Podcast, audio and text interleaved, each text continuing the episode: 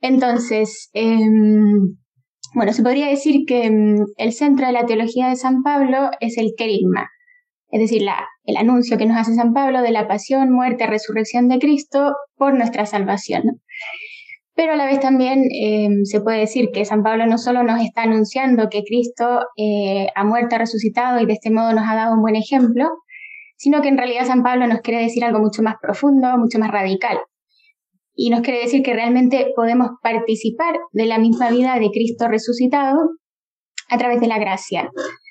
Y es por eso que San Pablo es el autor del Nuevo Testamento, eh, que con más detalle eh, describe el concepto de haris o gracia. De hecho, lo utiliza 100 veces en comparación a las 154 veces eh, que lo utiliza el resto del Nuevo Testamento. Es por eso también que probablemente las cartas paulinas son la fuente predilecta de Santo Tomás al momento de, de, explicar el misterio de la gracia y de la salvación. ¿no? Y por eso, en esta clase de hoy, em, lo que nosotros vamos a hacer es profundizar, tratar de introducirnos en cómo Santo Tomás lee directamente a San Pablo, ¿no? Porque, em, bueno, se sabe que en, en la época medieval los profesores de teología, al enseñar la teología dogmática, la teología moral, lo que hacían era comentar directamente los distintos libros de la Sagrada Escritura. Entonces, en concreto, Santo Tomás, no se sabe, si comentó una vez las cartas de San Pablo o dos veces, pero bueno, Santo Tomás comenta em, las cartas de San Pablo y como resultado ¿no? de estas clases que él impartió, tenemos hoy los comentarios a las cartas paulinas y, este es el tema en el que hoy nos vamos a introducir. ¿no? Entonces, em, en esta clase, en primer lugar, lo que yo quería mostrarles muy brevemente es, en primer lugar, una estructura general de los comentarios em, y luego ya nos vamos a introducir en lo que yo considero que es, podría decir, el núcleo del comentario paulino de Santo Tomás, que es el evento de Cristo y el envío del Espíritu Santo, como el momento histórico en el que se realiza la salvación y se dona la gracia con mayor abundancia. Luego, en tercer lugar, nos vamos a centrar en el misterio de la intimidad trinitaria que nos revela Cristo, indispensable también para comprender los conceptos tomistas de salvación y gracia. En cuarto lugar, vamos a tratar sobre la persona humana en cuanto destinataria última de esta relación salvífica con las personas divinas. Y ya por último, eh, muy brevemente también vamos a hablar de algunas consecuencias, reflexiones que se pueden deducir de este comentario tomista. Entonces, ya sin más preámbulos, nos vamos a introducir en la estructura general, ¿no? Pero, pero bueno, en realidad, antes de entrar otro preámbulo, em, simplemente eh, decirles ¿no? que Santo Tomás eh, incluye la carta a los hebreos dentro del corpus paulino, dentro de las cartas de San Pablo, aunque él ya en el mismo comentario a la carta a los hebreos señala que antes ya del concilio de Nicea se dudaba de que esa fuese una carta auténtica de San Pablo, ¿no? O sea, se, dudaba de la autoría paulina de la carta a los hebreos. Sin embargo, eh, Santo Tomás la va a incluir dentro de las cartas de San Pablo y como mm, su comentario es un comentario a todo el corpus paulino, a todas las cartas de San Pablo, entendidas como una unidad, eh, nosotros también aquí la, vamos a incluir, la carta a los hebreos, ¿no? Entonces, solo para que no les llame la atención, por qué vamos a incluir también la carta a los hebreos dentro de las cartas paulinas. Entonces, Santo Tomás introduce su comentario a las cartas paulinas eh, con este gran prólogo y ahí nos dice, San, Pablo escribió 14 epístolas, aquí ya se ve eh, que está presente, ¿no? En la carta a los hebreos, voy a correr porque si no, no alcanza a leer, y dice, toda esta doctrina es sobre la gracia de Cristo, la cual puede ser considerada de tres modos. Es decir, las cartas paulinas se sintetizan en un único concepto, según Santo Tomás, que es la gracia de Cristo. Y esta gracia de Cristo eh, se puede considerar en cuanto está en la cabeza, es decir, en Cristo, y de este modo la encontramos sobre todo en la carta a los hebreos. En segundo lugar, ¿no? en cuanto se encuentra en los miembros principales del cuerpo místico, y de este modo la encontramos en Timoteo, Tito, Filemón. En tercer lugar, en cuanto se encuentra presente en el mismo cuerpo místico, y de este modo, en Romanos se trata sobre la gracia considerada en sí misma, en Corintios y Gálatas, la gracia presente en los sacramentos, en Efesios, Filipenses, Colosenses, Tesalonicenses, se trata sobre el efecto de unidad que la gracia produce en la iglesia. Entonces quizás alguno puede estar pensando ¿no? que, mm, esta, estructura, esta sistematización que hace Santo Tomás mm, puede parecer un poco ajena ¿no? al lenguaje de San Pablo, que siempre es tan vivo, tan, tan poco sistemático, ¿no? Pero en realidad, eh, Jean-Pierre Torrel, este autor tan famoso, eh, nos dice que Santo Tomás no es tan ingenuo como puede parecer a primera vista al tratar de sistematizar, ¿no? Todo, de estructurar todo el corpus paulinum, Em, porque en realidad lo que él tiene a la vista, el referente que él tiene a la vista, es la persona de Cristo resucitado, ¿no? Entonces, Santo Tomás al mirar a Cristo, descubre la persona de Cristo la clave que le permite ordenar las cartas de San Pablo, dar una estructura a las cartas de San Pablo y de este modo eh, comentarlas, ¿no? Entonces, de hecho, Santo Tomás en el comentario a la carta a los colosenses nos dice que en poseyese un libro donde estuviera toda la ciencia, no buscaría otra cosa sino conocer este libro. Así también nosotros es necesario que no busquemos nada más que a Cristo. Entonces, en definitiva, em, Cristo es el centro, el evento de Cristo es el centro, el núcleo del comentario paulino de Santo Tomás. Y de hecho Santo Tomás em, nos dice, ¿no? Em, bueno, Cristo fue concebido por obra del Espíritu Santo, que evidentemente está recogiendo la revelación. Cristo es el último Adán, recoge aquí el paralelismo paulino. Y Santo Tomás comenta este paralelismo paulino señalándonos que se dice ¿no? que Cristo es el último Adán, porque así como Adán introdujo un estado, a saber, de culpa, Cristo, por el contrario, introdujo un estado de gloria y de vida.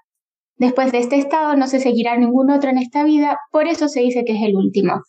En otras palabras, lo que nos está diciendo aquí Santo Tomás es que Cristo ha introducido la plenitud de los tiempos, ha introducido una salvación definitiva, ha introducido un estado de gracia que ya en esta, vida es definitivo y que es principio de lo que luego alcanzaremos en el cielo, en la gloria, ¿no? No tenemos que esperar otra salvación más allá de lo que ya nos ha traído Cristo. Entonces, eh, por otra parte, no decíamos que el comentario paulino es, decíamos, es profundamente cristológico.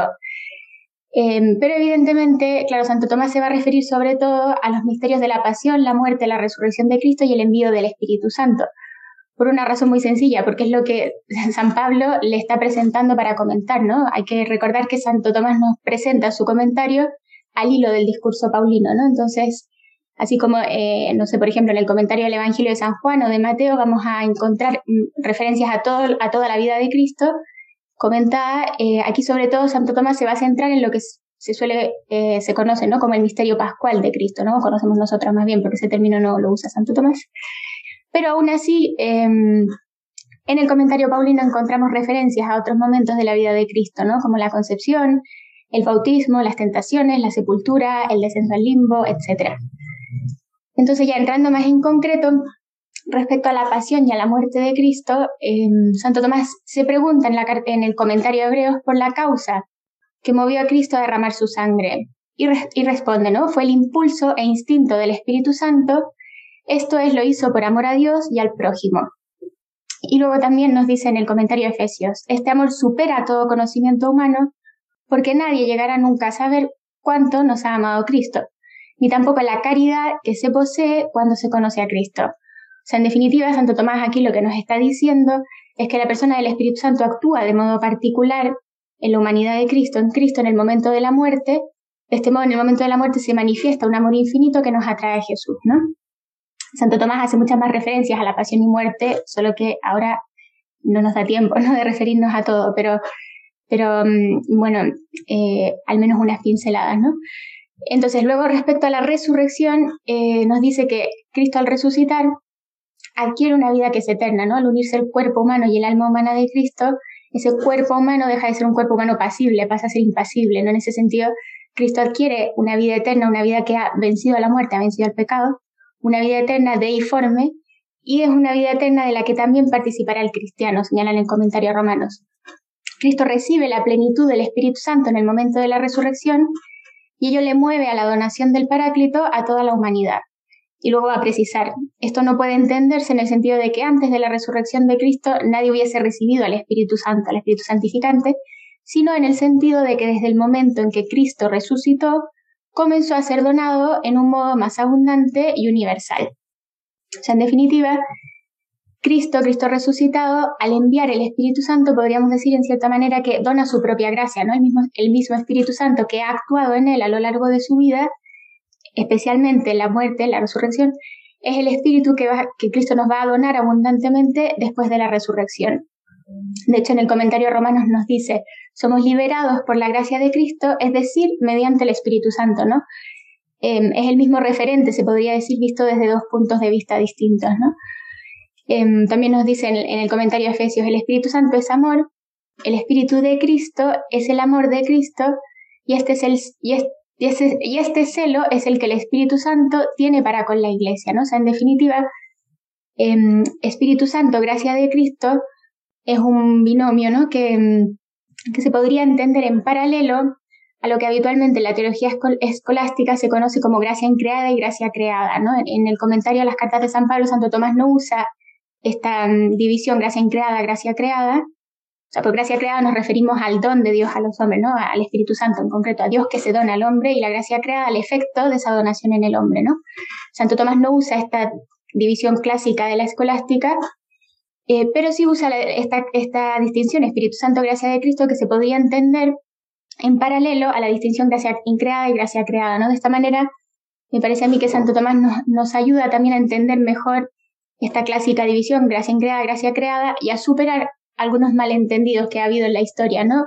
Respecto al concepto de gracia creada, porque algunos lo han entendido como una, han entendido que eso nos lleva a cosificar la gracia, ¿no? A transformarla en una cosa intermedia entre Dios y los hombres, ¿no? Si, lo entendemos a la luz de Espíritu Santo, gracia de Cristo, se ve de modo mucho más claro que ese concepto es, en, el pensamiento atomista es perfectamente trinitario, relacional, personal, etcétera, ¿no? Por otra parte, la gracia, em, la gracia de Cristo no es solo una realidad individual, ¿no? sino que también eh, tiene un sentido social, tiene un carácter social. Por eso, por la acción del Espíritu Santo que nos da a Cristo resucitado, el Espíritu Santo suscita en nosotros la fe con la que nos unimos al Hijo mediante su humanidad, ¿no? Nos unimos a Cristo que en su humanidad es cabeza de un cuerpo del cual nosotros somos miembros, eh, un cuerpo vivo, ¿no? Y eh, Santo Tomás en el comentario, aquí claramente tomando ¿no? Eh, la imagen paulina del cuerpo, ¿no? Para comparar a la iglesia, Santo Tomás nos dice que la unidad de este cuerpo y esta alma em, es producida por el Espíritu Santo. El Espíritu Santo es el alma de este cuerpo vivo, es principio de vida, de movimiento, de unidad, de regeneración. Entonces, eh, Santo Tomás, em, y basándose en, el corpus, en las cartas de San Pablo, nos dice que Cristo resucitado nos dona el Espíritu Santo, ¿no? Pero Cristo resucitado no solo nos dona el Espíritu Santo, sino que Cristo a lo largo de su vida también se podría decir que nos revela la intimidad trinitaria. Estos dos misterios están muy unidos, no los podemos separar, ¿no? Porque en definitiva Cristo nos revela la intimidad trinitaria pero a la vez nuestra comprensión de la intimidad trinitaria es posible solo en la medida en que recibimos al Espíritu Santo, ¿no? En la medida en que recibimos interiormente al Espíritu Santo, tenemos un conocimiento no solo teórico de la intimidad trinitaria, como vamos a ir viendo ahora, sino también un conocimiento práctico, o sea, podemos realmente entrar en una relación personal con las personas divinas y por eso ¿no? esta revelación que nos hace Cristo a lo largo de su vida eh, está unida, eh, no se puede separar ¿no? de la acción interior en nosotros del Espíritu Santo. Pero bueno, ¿qué es lo que nos van a decir los comentarios a las cartas de San Pablo sobre la intimidad trinitaria? Y mm, yo aquí sigo especialmente eh, respecto a la teología trinitaria en general de Santo Tomás, a un autor muy conocido que es Gilles Emery, porque en realidad los comentarios em, no se van a centrar en, vamos a encontrar algunas referencias, pero no se van a centrar sobre todo en la Trinidad, lo que se llama la Trinidad inmanente, sino sobre todo en la Trinidad económica, como veíamos antes.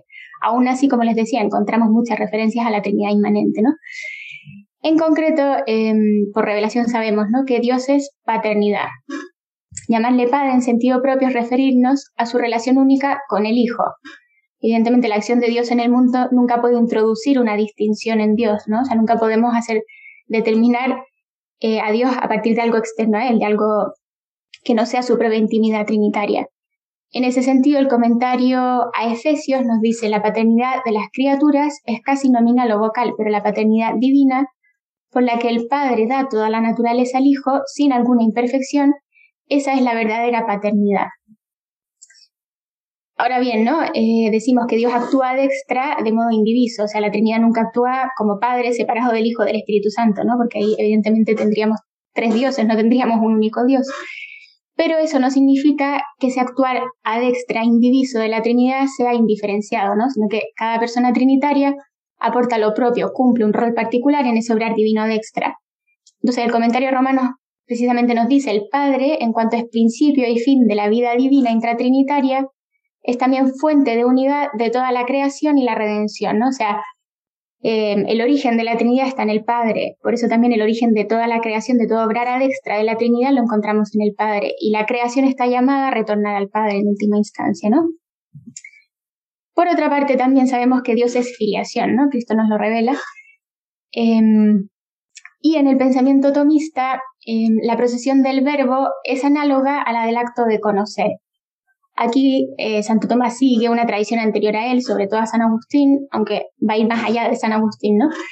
Em, pero es interesante porque eh, Santo Tomás en sus primeras obras, en sus obras de juventud, se hace esta pregunta, ¿no? Él, se, pregunta, ¿no? ¿Cómo, ¿Cómo entender, ¿no? Si es que el acto de conocer es un acto esencial, ¿cómo deducir de ese acto una distinción personal, ¿no? ¿Cómo aplicar ese acto a una persona divina? La respuesta la vamos a encontrar en una obra intermedia, que es la Suma contra Gentiles.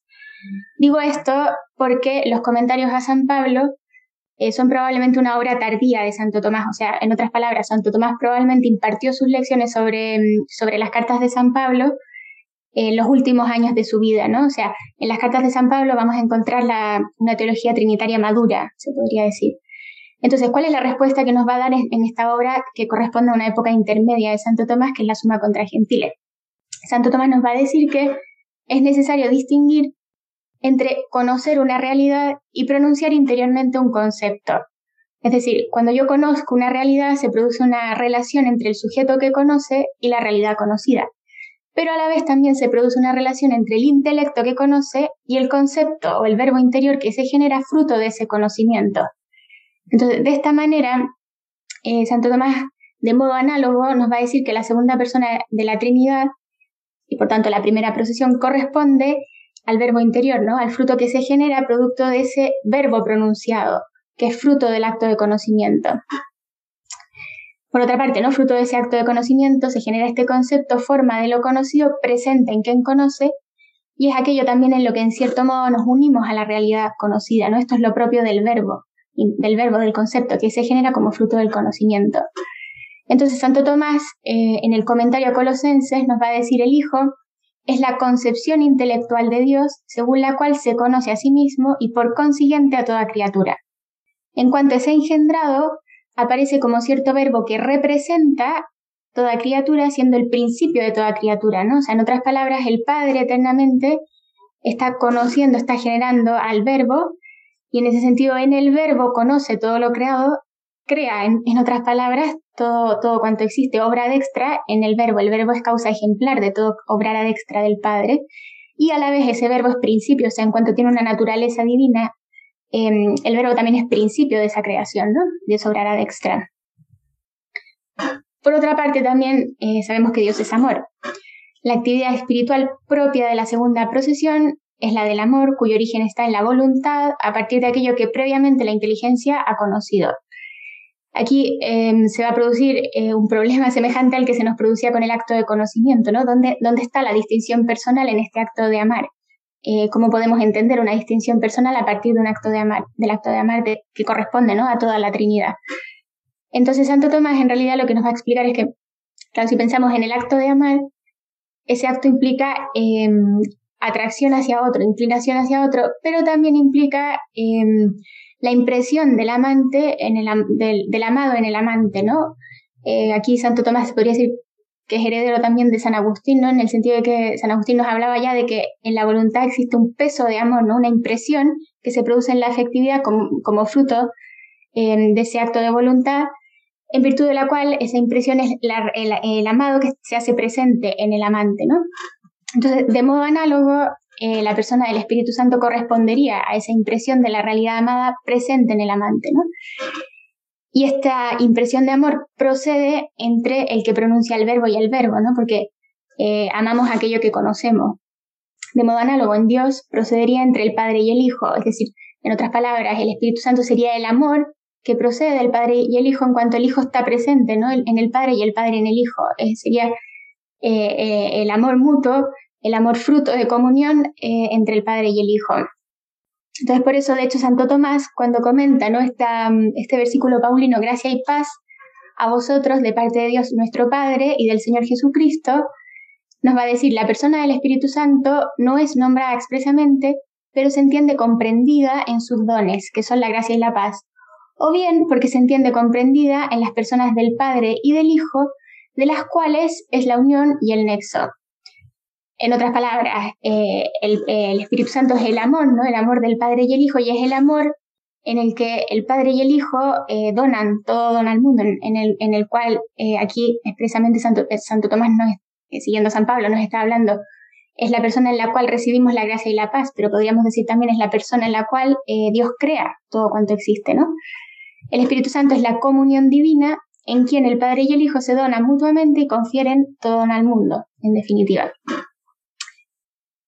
Las personas divinas, por tanto, son comunión no solo en la esencia, sino también en la relación, pero por razones distintas. En la esencia porque subsisten en el mismo amor esencial, en la misma naturaleza divina, podríamos decir. En la relación porque el Padre está en el Hijo, el, padre está en, eh, porque el Padre está en el Hijo, el Hijo en el Padre, como el amado en el amante, cuyo fruto de unión es el amor con que la Trinidad ama al mundo, ¿no? En definitiva, en Dios la comunión intencional es comunión personal a la vez. En otras palabras, Santo Tomás nunca habla de una naturaleza o de una esencia divina que actúa por sí misma, sino de un Dios que es paternidad, filiación y amor a la vez, ¿no? y que de este modo obra de extra. Esto porque es importante, porque mm, hay distintos autores contemporáneos, como por ejemplo, sobre todo, un autor que es Karl, Karl Rahner, ¿no? muy conocido, que él eh, critica la teología de Santo Tomás porque dice que la teología de Santo Tomás se separa el tratado de Deo 1 del tratado de Deo Trino, ¿no? Esto lo hace a partir sobre todo de su lectura de la Suma de Teología. Y en concreto lo que él dice, bueno, de esta manera lo que hacemos es, eh, lo que ha hecho Santo Tomás es aislar el tratado de la Trinidad de los otros tratados de la teología, ¿no? De la, de la soteriología, de la antropología, de la teología moral, de la teología espiritual, de manera que aparentemente la teología trinitaria, la distinción de las personas divinas no tiene ninguna relevancia en, estos otros ámbitos de la teología y en, en definitiva en la vida práctica ¿no? de un cristiano. Em, pero esto no es así, claramente, ¿no? Eh, si se lee la suma de teología, pero yo diría sobre todo en el comentario a, las cartas de San Pablo, se ve claramente que quien actúa es Dios en cuanto que es paternidad, filiación y amor. Por otra parte, em, también decíamos, Dios es amor y comunión plena en sí, ¿no? ¿Y esto qué significa, ¿no? ¿Qué implica? Claro, eh, decíamos que el amor es principio de acción. Eh, yo actúo en cuanto que mm, en cuanto que conozco un bien y ese bien es el fin hacia el cual yo me dirijo. Por tanto, eh, el amor es principio que me mueva a salir de mí mismo, que me mueva a actuar, ¿no? A la vez también sabemos que Dios no tiene necesidad de ningún bien externo a Él para su propia perfección, ¿no? Y es por eso que Dios, cuando actúa de extra, Precisamente porque es amor y comunión plena en sí, Dios actúa para difundir el bien, no actúa para obtener un bien del cual carezca, ¿no? Sino que el fin de su actuar ad extra es siempre el mismo, en definitiva.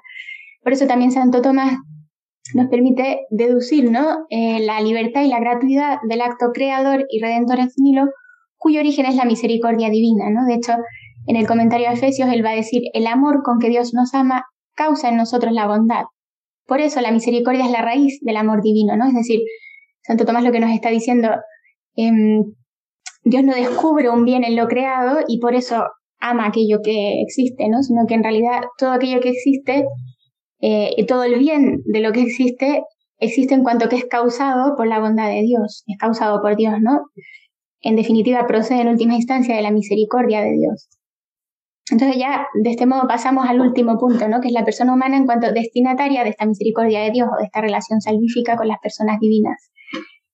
San Pablo va a describir a los romanos como amados de Dios. Y Santo Tomás en su comentario nos va a presentar una reflexión bastante semejante a la que, em, a la que leíamos en la, en la diapositiva anterior, porque Santo Tomás lo que nos va a decir es que el amor de Dios no es inducido por el bien de la criatura como ocurre con el amor humano. O sea, eh, habitualmente en el amor humano, ¿qué es lo que ocurre? Yo descubro un bien en el otro, al menos el bien de, la existencia del otro, y eso me induce a amarle. En cambio, en el caso de Dios esto no puede ser así, ¿no? Nunca puede ser inducido por un bien externo a Él que le mueva a amar, ¿no? Entonces, en ese sentido, eh, dice, el amor de Dios más bien es causa del mismo bien de la criatura, porque amar es querer el bien del amado, y la voluntad de Dios es la causa de la realidad. En ese sentido, ¿no? Decimos Dios eh, crea todo por amor, eh, en cuanto que todo cuanto existe es causado por Dios, ¿no? Pero a la vez, y aquí ya unimos con lo que decíamos al principio, eh, decíamos, después de la resurrección, Cristo nos dona abundantemente el Espíritu Santo, el Espíritu del Hijo, el Espíritu de Cristo. entonces, en definitiva, ¿no? Cristo nos dona el Espíritu Santo y esto nos permite decir, bueno, Dios no solo nos crea por amor, sino que el Dios mismo se dona a nosotros, se dona por la persona del Espíritu Santo, se dona el Espíritu Santo a nosotros. Y esto San Pablo aquí nos lo dice, el amor de Dios ha sido derramado en nuestros corazones por el Espíritu Santo que nos ha sido dado. O sea, la misma persona amor nos es donada. Dios en cuanto a amor se dona a él mismo, no solo nos ama, sino que eh, podríamos decir que nos ama donándose. Em, entonces, en este comentario que hace Santo Tomás, que me parece a mí que es un comentario muy, muy rico, o sea, valdría la pena leerlo completo. Yo, para no alargarme, no voy a leer completo el comentario, solo voy a leer em, lo que está subrayado. Pero eh, aquí nos dice Santo Tomás, el Espíritu Santo es el amor del Padre y del Hijo. Se ve presente claramente la teología trinitaria de la que hablábamos antes y se nos da cuando somos conducidos a participar del amor que es el Espíritu Santo. Por esta cierta participación se nos hace amadores de Dios. Es decir, aquí Santo Tomás nos está diciendo, mm, Dios no solo al crearte te ha amado, te ha puesto en el ser, sino que al donarse a, la persona humana, eh, intensifica la bondad presente en aquello que ha creado, eh, nos recrea, vamos a ver luego ese término, nos regenera, nos constituye en personas capaces de corresponder al amor de Dios, nos constituye en amadores de Dios, ¿no? ¿Y esto por qué? Porque nos permite una cierta participación de aquello que es propio del, del Espíritu Santo, ¿no? Que es el amor, eh, a través de la caridad, luego lo dice, ¿no? Em, a través de la caridad, por tanto, nosotros podemos amar como Dios ama. Si unimos esto con lo que decíamos antes sobre el dinamismo trinitario, claro, esa caridad nos permite asimilarnos al dinamismo propio de la Trinidad, asimilar, asimilarnos al modo propio de proceder del Espíritu Santo. Amar como Dios ama nos permite en ese sentido divinizarnos, pero no solo porque nos hacemos semejantes a la Trinidad, sino también porque la caridad presente en nosotros en cuanto, en cuanto amor, ¿no? En cuanto eh, como decíamos antes, ¿no? En cuanto atracción al otro, en cuanto principio que nos mueve a salir de nosotros y a unirnos al otro, esa caridad nos lleva también a unirnos a la persona del Espíritu Santo y en el Espíritu Santo está presente el Padre y el Hijo, ¿no? Santo Tomás va a profundizar en esta misteriosa, misteriosa realidad em, en otros textos.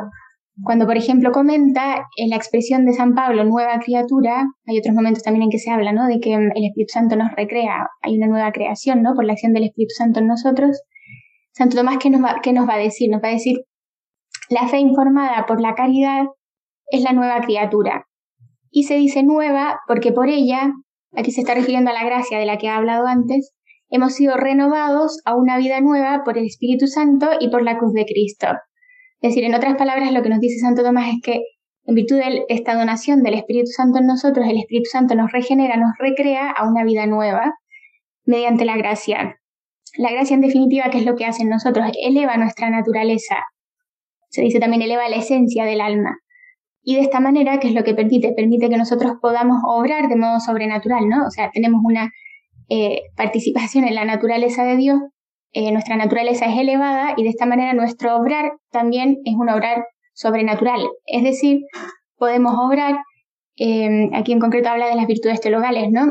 Podemos amar como Dios ama y conocer como Dios conoce en la medida en que esa fe está informada por la caridad. Podemos, en definitiva, obrar como Dios obra, en cierta manera, ¿no? Y es por eso, ¿no? Que de esta manera eh, nos hacemos templos de Dios, Dios inhabita en nosotros.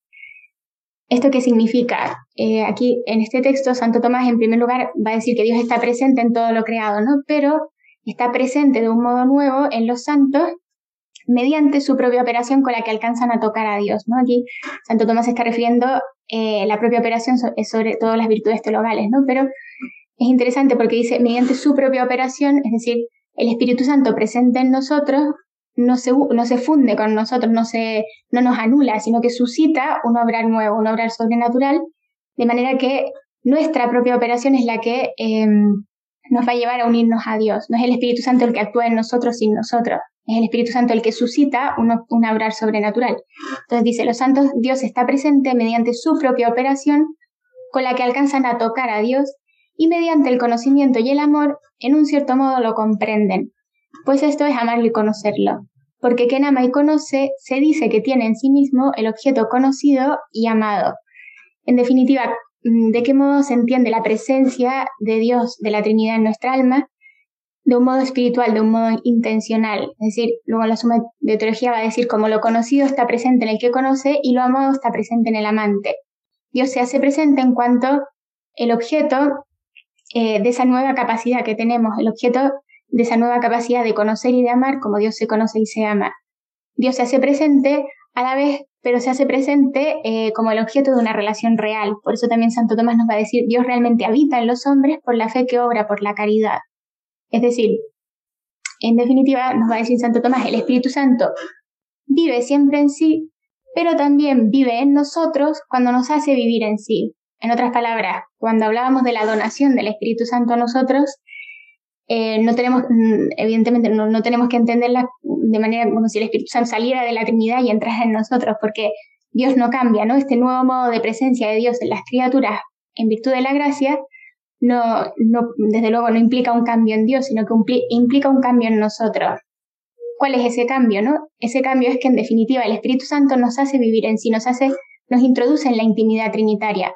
¿De qué modo nos introduce en la, la intimidad trinitaria? Eh, donándonos la caridad, haciéndonos partícipes de la caridad y de la sabiduría o de la fe que obra por la caridad, mediante las cuales podemos realmente eh, conocer eh, como Dios se conoce, amar como Dios se ama. En ese sentido, em, podemos entrar en ese dinamismo trinitario distinguiendo a cada una de las personas divinas.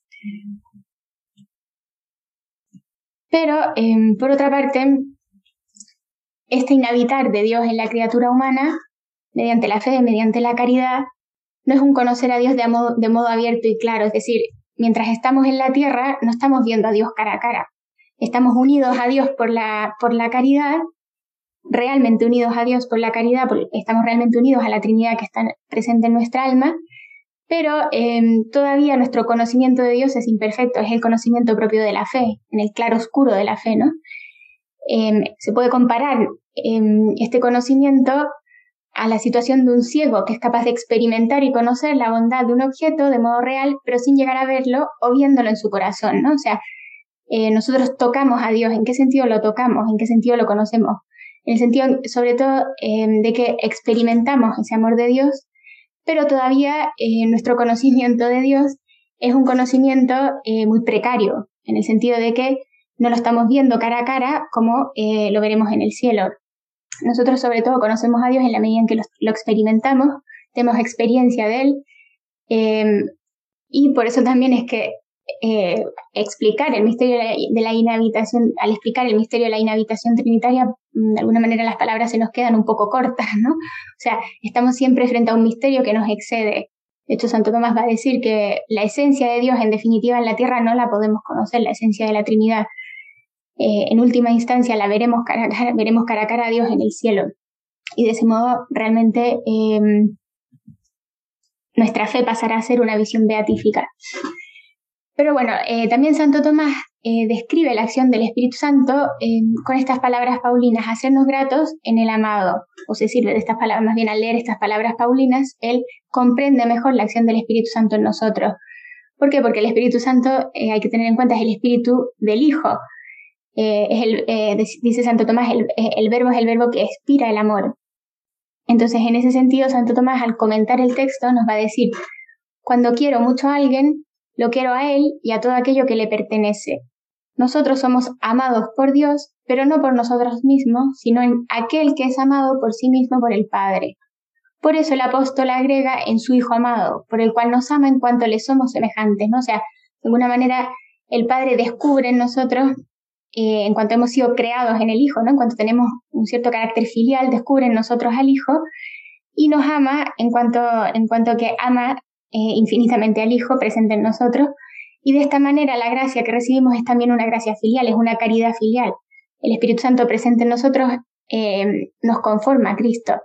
Por eso va a concluir el comentario. El Hijo es por su naturaleza semejante al Padre, razón por la cual es amado principalmente y por sí mismo nosotros, en cambio, somos hijos por adopción, en cuanto somos conforme a su Hijo y por consiguiente participamos en alguna forma del amor divino. ¿Sí? Es decir, esta acción del Espíritu Santo en nosotros es también una acción mediante la cual participamos de una caridad que es una caridad filial que en definitiva nos identifica con Cristo. Es por eso que Santo Tomás, en el comentario a la, carta a los romanos, él eh, usa como sinónimo, ¿no? Eh, señala que es lo mismo la, gracia gratum facens, es decir, la gracia que nos hace, que nos constituye en personas gratas a los ojos de Dios, ¿no? O sea, que nos constituye en personas capaces de entrar en esa relación personal con Dios. Eso es sinónimo de el otro término que usa, que es gracia de adopción. ¿Por qué? Porque en definitiva esa gracia es una gracia mediante la cual eh, nosotros podemos amar al Padre em, con el mismo amor con que el Hijo ama al Padre. Eh, Santo Tomás San Pablo se refiere sobre todo a la realidad de la filiación divina eh, en, la carta a los romanos en el capítulo 8. Y Santo Tomás, evidentemente, eh, al comentar ese capítulo 8 es donde eh, nos va a dar, va a tratar de modo más abundante el tema de la filiación divina. Yo aquí solo lo voy a enunciar porque ya creo que nos va quedando poco tiempo. Santo Tomás nos va a decir, por la acción interior del Paráclito, el cristiano es hijo adoptivo, es decir, es regenerado y a la vez movido al modo de un instinto. Es muy bonito esto, ¿no? O sea, em, la acción del Espíritu Santo en nosotros nos lleva a actuar de modo espontáneo como hijos de Dios en Cristo. El Espíritu Santo trae consigo como don una paulatina liberación que aumenta en la medida en que crece en nosotros la caridad filial, como primicia de la vida eterna. Experimentar el amor filial del Hijo mueve al cristiano a la donación de sí y a dar testimonio de su filiación y de su libertad. Entonces, en definitiva, algunas consecuencias ¿no? que podríamos deducir del comentario de Santo Tomás es que yo diría, en primer lugar, que Santo Tomás fue un gran exegeta bíblico y por eso fue un gran teólogo. O sea, la fuente principal de Santo Tomás em, al momento de hacer teología es la Sagrada Escritura. De hecho, hay algunos autores que dicen que em, que en realidad más que leer los comentarios bíblicos para comprender mejor la suma de teología, habría que leer la suma de teología, que es el gran tratado de Santo Tomás, el gran tratado teológico de Santo Tomás, para comprender mejor los comentarios bíblicos y de esta manera entender mejor cómo eh, Santo Tomás lee directamente la Sagrada Escritura. Por otra parte, hemos visto también cómo los comentarios paulinos nos ayudan a relacionar algunas realidades, como la persona del Espíritu Santo, la acción redentora de Cristo, la gracia, la caridad, que las obras más sistemáticas están tratadas separadamente, ¿no? O sea, yo diría que en el comentario paulino se ve mejor la interacción, la interacción entre estas distintas, entre, estas distintas realidades. Por otra parte, también em, hemos visto cómo Santo Tomás plantea el tema de la salvación y la gracia de un modo claramente personal o personalista. Es decir, la gracia no es algo que actúa eh, en, la, en, la, naturaleza humana, eh, entre Dios y el hombre, ¿no? La gracia es claramente Dios que interviene en la historia de la humanidad, Dios que se dona al hombre en la persona del Espíritu Santo y en, el Hijo, Dios que se dona para instaurar una relación personal con nosotros. Por otra parte, eh, Santo Tomás claramente nos presenta una reflexión que procede de su propia experiencia y santidad de vida. Yo diría que los comentarios paulinos eh, son muy ricos desde el punto de vista de la teología espiritual también. O sea, em, en los comentarios paulinos vemos una teología que claramente nos refleja no solo una reflexión especulativa de Santo Tomás, sino también, eh, sino sobre todo, diría, una reflexión que procede de la propia experiencia que Santo Tomás tiene de la salvación y la gracia, ¿no? En ese sentido, por eso también me parece que, que esa riqueza, ¿no? Que se refleja en el, en el comentario paulino es muy grande. Hay que, recordamos ahora, y ya con esto termino, lo que decía al principio, estas estos comentarios proceden de, las lecciones que daba Santo Tomás, de lo que Santo Tomás transmitía a sus alumnos, ¿no? En ese sentido, se podría decir, algunos autores dicen, ¿no? Que, que en realidad estas cartas de alguna manera reflejan cómo nace el pensamiento mismo de Santo Tomás, cómo nace de su propia reflexión y de su propia, de su propia vida interior, diría.